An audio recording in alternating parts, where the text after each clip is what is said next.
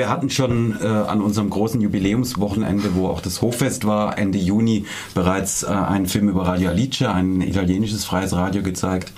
Und wir setzen jetzt diese Reihe fort mit noch drei Filmen, zwei jetzt im Juli und dann noch einen dritten Film im August. Und im Gegensatz zu dem im Juni werden jetzt die drei letzten Filme alle Open Air gezeigt.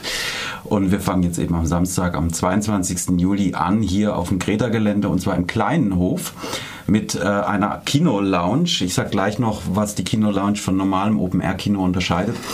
Aber vielleicht erstmal, was wir da für einen Film zeigen. Wir zeigen nämlich einen Stummfilm von 1929, einen sowjetischen Film muss man ja sagen, sowjetisch, äh, von Ziga Vertov. Und zwar Der Mann mit der Kamera. Das ist wirklich ein Klassiker. Ich weiß nicht, Maike, ob du den kennst. Du schüttelst den Kopf.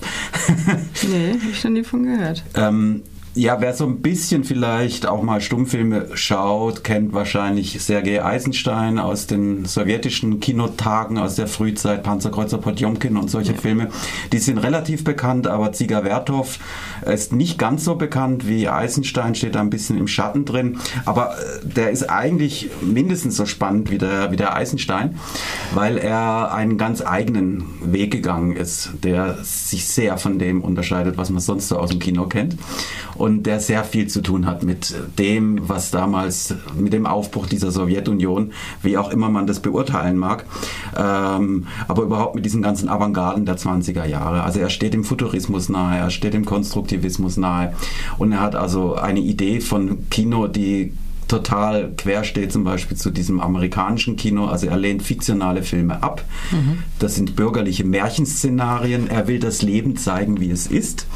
Und ähm, er hat, er ist groß geworden in, mit den Kinowochenschauen in der UdSSR. Also man muss sagen, die Oktoberrevolution war ein ziemlicher Schnitt für das Filmschaffen in, den UdS, in, in, in, das, äh, in Russland dann eben. Es sind viele weggegangen ähm, und es musste quasi neu aufgebaut werden. Es fehlte auch Filmmaterial. Also es brauchte ein paar Jahre, bis da überhaupt wieder Filmproduktion entstanden ist. Und in diesen frühen 20er Jahren wurde viel Dokumentation gemacht. Es gab so Kinozüge, so Propagandazüge, die so kleine agitatorische Kurzfilme äh, auf dem Land gezeigt haben, die Agitki. Und damit hat der Werthof angefangen. Und die sind zum Teil sehr einfältig, diese, diese Filme. Also da sieht man Marx irgendwie als wie er, wie er mit seinem Rauschebart irgendwo sitzt und dann werden die Hände der Brüderlichkeit ineinander gelegt und so. Also das ist zum Teil sehr kitschig und sehr agitatorisch.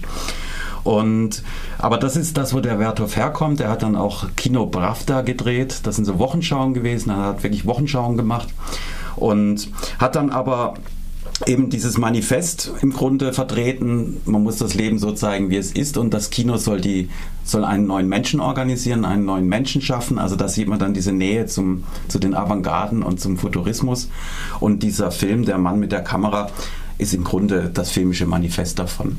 Und das ist ein wildes äh, Stück Kino. Es gibt keine Zwischentitel in diesem Film. Ähm, und es wird die Kamera wird im Grunde äh, was ja fast schon so ein Lebewesen. Also er kriecht unter Züge, die dann über die Kamera rüberrollen. Er, die fliegt durch Menschenmengen hindurch. Ähm, es gibt dann so Sachen, dass der, der, der Bild, das Bild aufgeteilt wird, fast schon in Splitscreen. Es gibt ganz irre Belichtungen, also die, die, die Straßenbahn fährt und dann bricht sie mitten drin N2 und solche Sachen. Und was den Film auch sehr spannend macht, es gibt ganz am Anfang eine Szene, wo das Publikum in den Kinosaal strömt. Also es gibt dann so etwas wie Kino im Kino.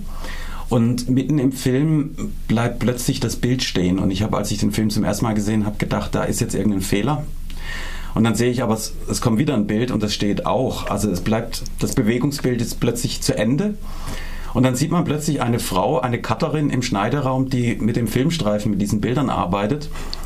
Und man sieht diesen Filmstreifen und dann geht es wieder zurück ins Bild und die Leute fangen wieder an zu leben. Also es sind so ganz tolle Sachen drin. Und auch witzige Metaphern. Also es gibt dann so Sachen, er zeigt so Alltagsszenen, da wird, das ist jetzt vielleicht nicht unbedingt Alltag, aber dann heiraten Leute und äh, ein Schnitt später sieht man eine Frau, wie sie über einem Sarg heult. ähm, also da wird viel auch mit solchen Metaphern gearbeitet. Und ja, das ist wirklich ein, ein, ein verrücktes Stück ähm, Kino ein medienaktivistisches Kino, weil er eben das die Menschen organisieren will und weil ich denke, dadurch, dass er den Film eben auch als artifizielles Gemachtes zeigt. Er zeigt ja Kino im Kino, macht er auf eine Art auch deutlich, das ist etwas, das können alle machen oder das kann man machen. Man kann Filme schneiden, man kann Filme drehen. Man sieht auch ständig diesen Mann mit der Kamera herumlaufen. Und das ist das Spannende an diesem Film. Und wir zeigen ihn eben am kommenden Samstag im kleinen Innenhof, so ja, gegen 10, wenn es dann mal dunkel ist. Wenn es dann mal dunkel ist, klingt nach einem frühen Tarantino so ein bisschen. Aber äh, wieso läuft es in der Reihe Medienaktivismus? Das habe ich jetzt noch nicht wirklich. Naja, es ist eben, es ist zum einen Dokumentarfilm, wobei wir jetzt in dieser Reihe nicht nur Dokumentationen drin haben. Also der zweite Film, dann den wir eine Woche später zeigen, ist ein Spielfilm über eine Medienkampagne. Ähm, aber es ist eben ein sehr frühes Beispiel. Dokumentarfilme sind, gab es ja irgendwie schon immer im Kino. Die Gebrüder Lumière haben ja im Grunde nichts anderes gedreht als Dokumentarfilme. Die haben ja im Grunde diese realistische Linie im Kino vertreten.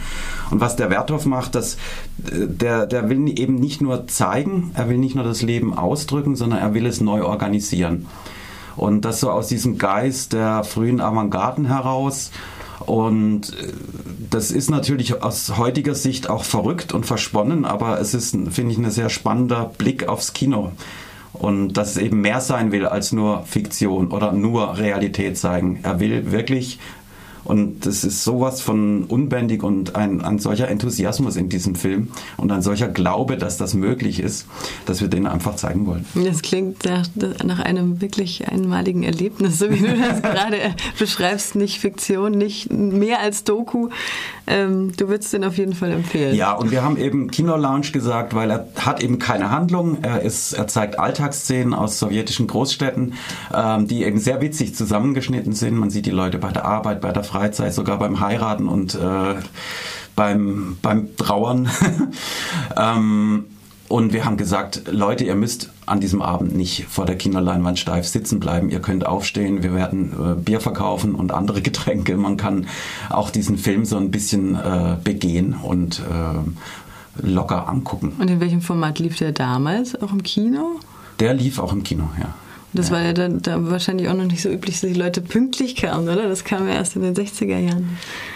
Das ist eine spannende Frage, das weiß ich nicht. Deswegen kann man auch kommen und gehen, wie man möchte. Genau. Und wir werden ihn zeigen in einer digital neu restaurierten mhm. Version. Also es gibt ja im Internet kursieren auch Kopien von dem Film, aber die, die wir haben, ist wirklich also nochmal mit Live-Musik. Das hoffen wir, hoffe ich jetzt. Ich will nicht lügen und sagen, es gibt sie, weil hundertprozentig sicher ist es leider noch nicht. Na gut, wir arbeiten dran. Wir arbeiten dran, genau. Vielen Dank, Andreas. Danke auch.